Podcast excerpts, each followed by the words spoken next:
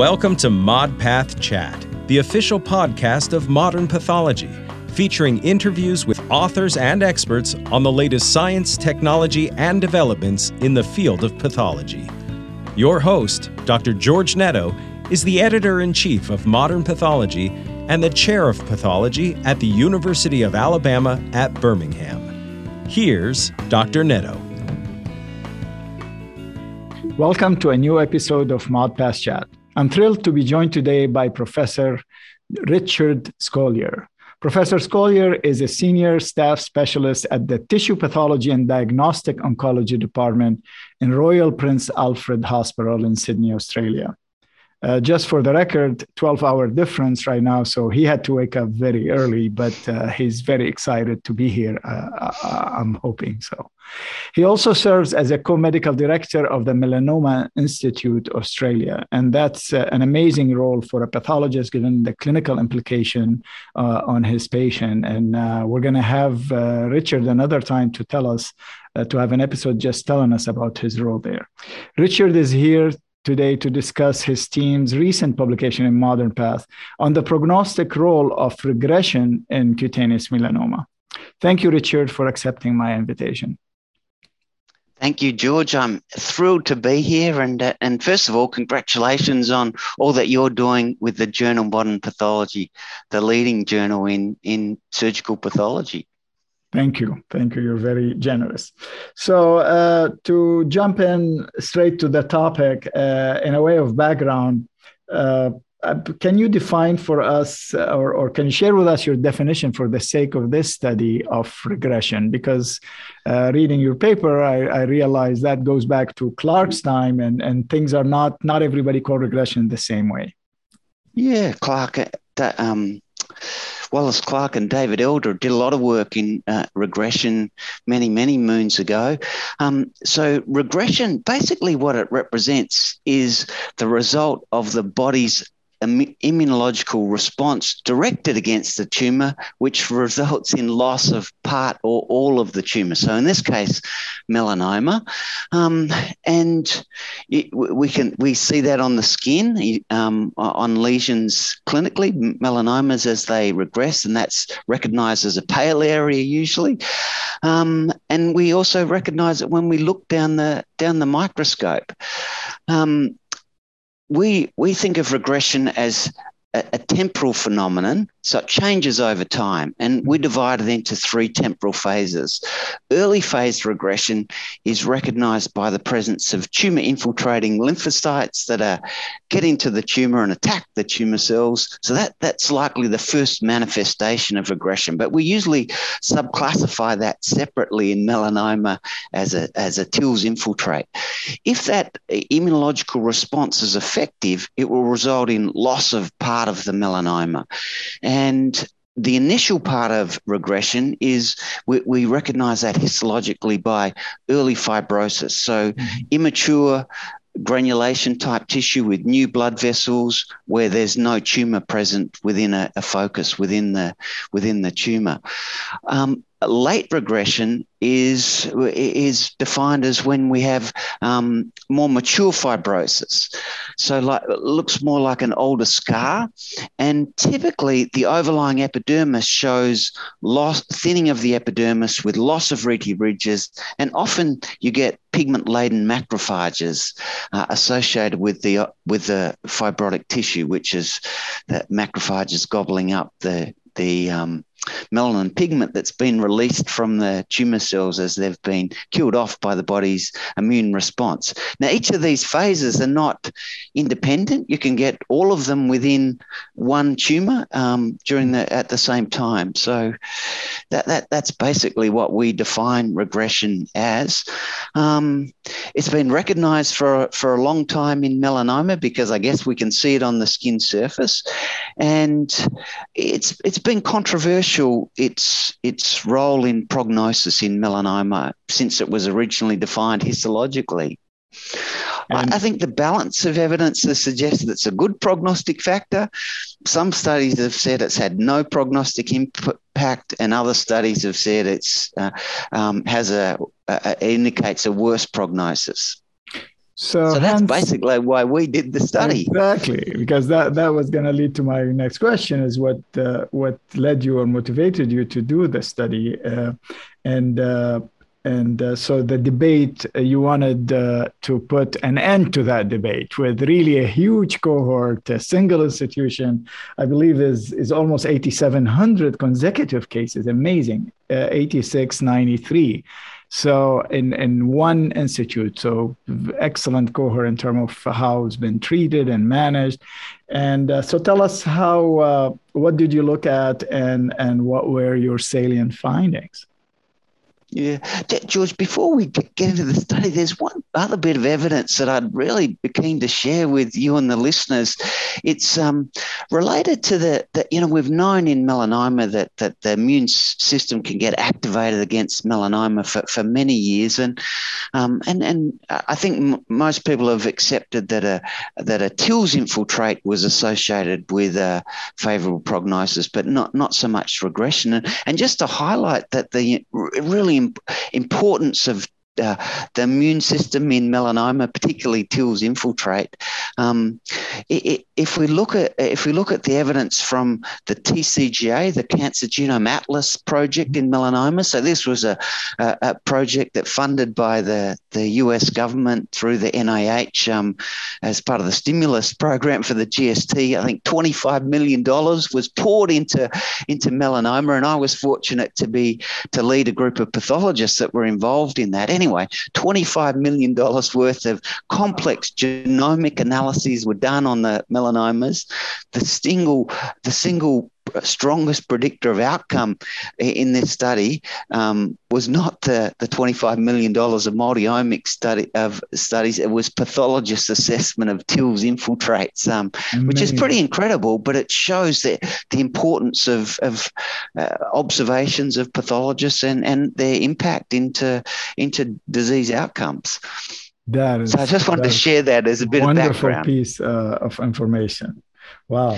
So, uh, so, and and I noticed, and you know, and you may want to, you're going to elaborate on that. That that you were looking at TIL, uh, and then the, what you call the intermediate and late phase regression. So TIL and regression, whether they synergize or is each one by itself uh, a prognostic. So, uh, which to me the way you framed it is is is is a progression from one to another. Is interesting how uh, the different phases uh, may have a different implication especially at the higher stage disease.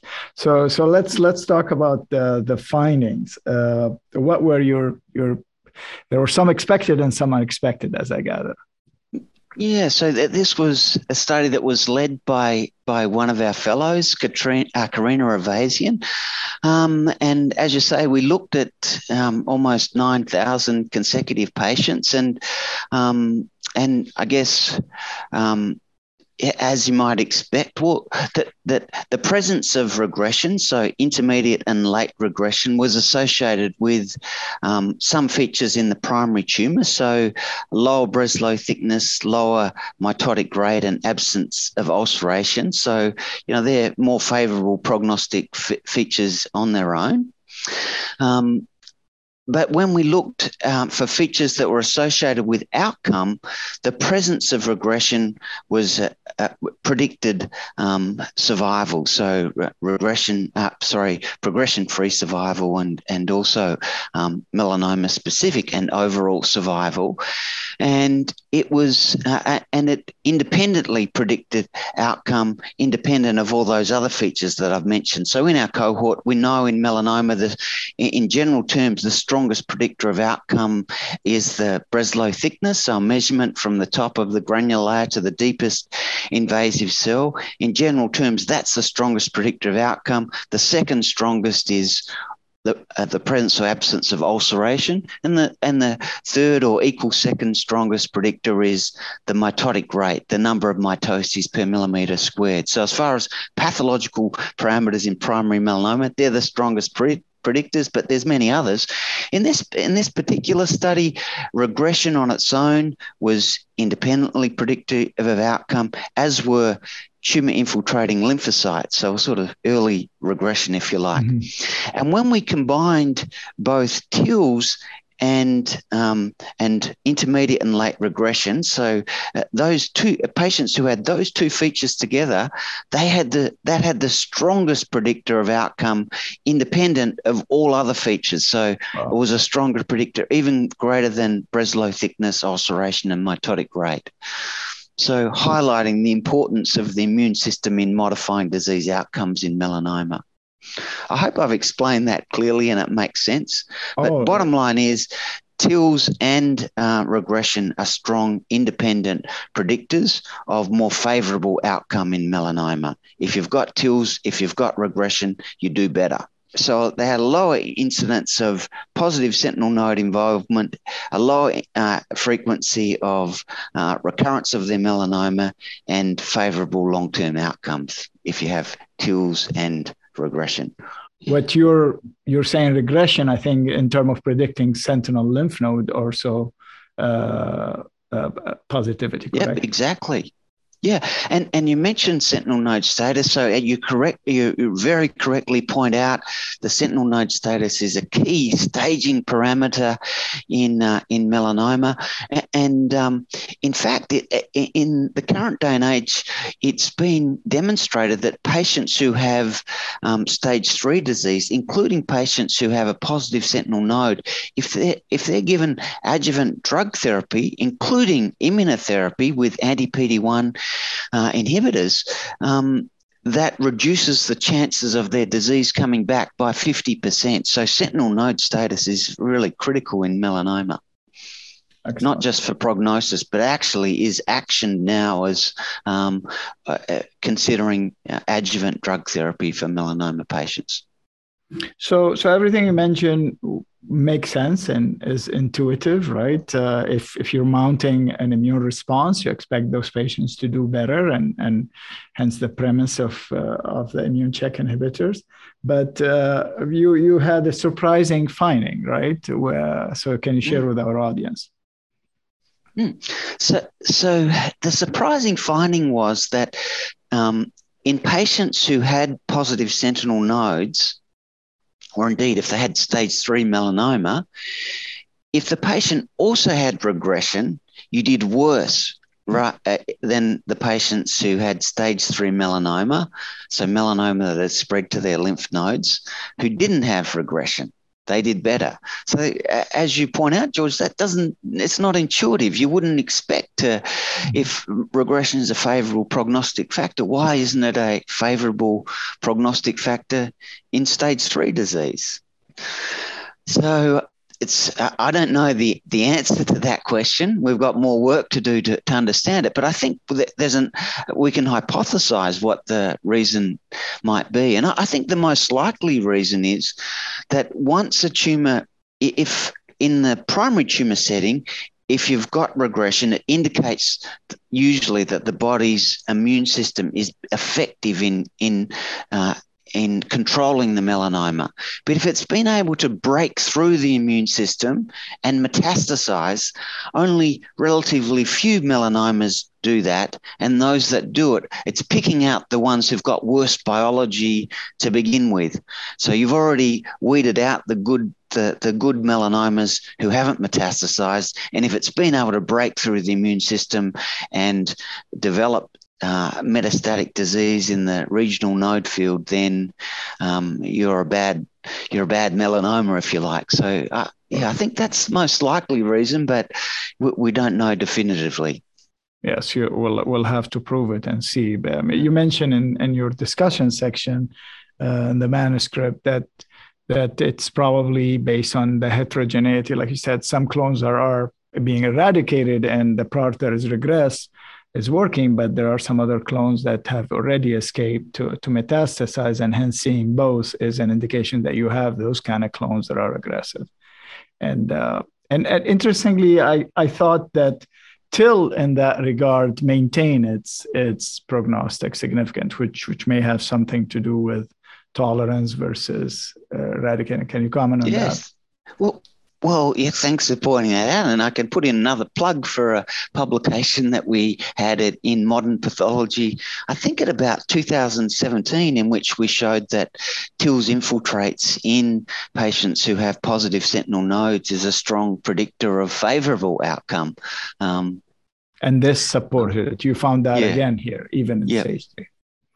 Very interesting. So uh, it's not as simple as it sounds, but at least if you don't have lymph node mets, having TIL and or regression is a great news and predicts a lower uh, sentinel lymph node uh, rate of positivity.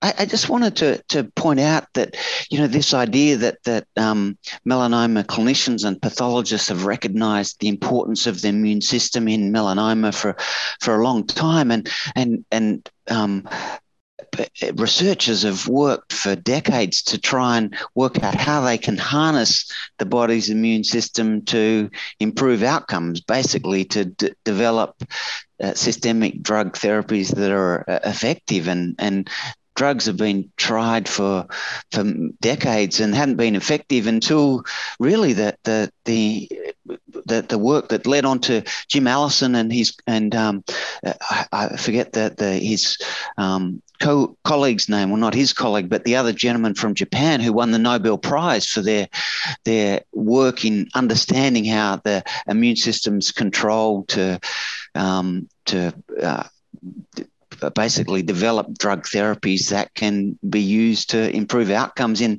in melanoma patients. And melanoma led the field of immunotherapy, but now it's really it's really taken off on many different cancer types. That it's been defined. Uh, uh, my colleague Georgina Long calls it the penicillin moment for cancer therapy. It's been a, a game changer for, for us in melanoma, but I think in many other cancers, renal cancer, lung cancer, head and neck cancers, and many others. So very exciting exciting. Indeed, but based on w- the critical penicillin moment for cancer. I, I love that. Yeah, and, and and based on the, the critical work of, of pathologists over the over the last 50 years well uh, that's what's so exciting about our field it's been uh, it's been tremendous uh, learning opportunity and great discussion with you and uh, thank you for being uh, so generous with your time, getting up at five o'clock in Australia to uh, to share with us, and uh, I appreciate your support to the journal and uh, and uh, all that you do for us, and I wish you the best. Thank you very much, George. It's fantastic to join with you. Thanks for the invitation. Thank you. Any opinions expressed in this podcast are the speaker's own and do not represent the views of Modern Pathology, Springer Nature, UAB, or USCAP. Your ModPath Chat host and scientific director is Dr. George Netto. Producers are Christina Crow, Amber Jackson, Dr. Sarah Jang, and Dr. Catherine Ketchum. Technical direction is provided by Kaminsky Productions, music by Mitch Neubauer. Thanks to the authors, reviewers, and editors of Modern Pathology for making this podcast possible.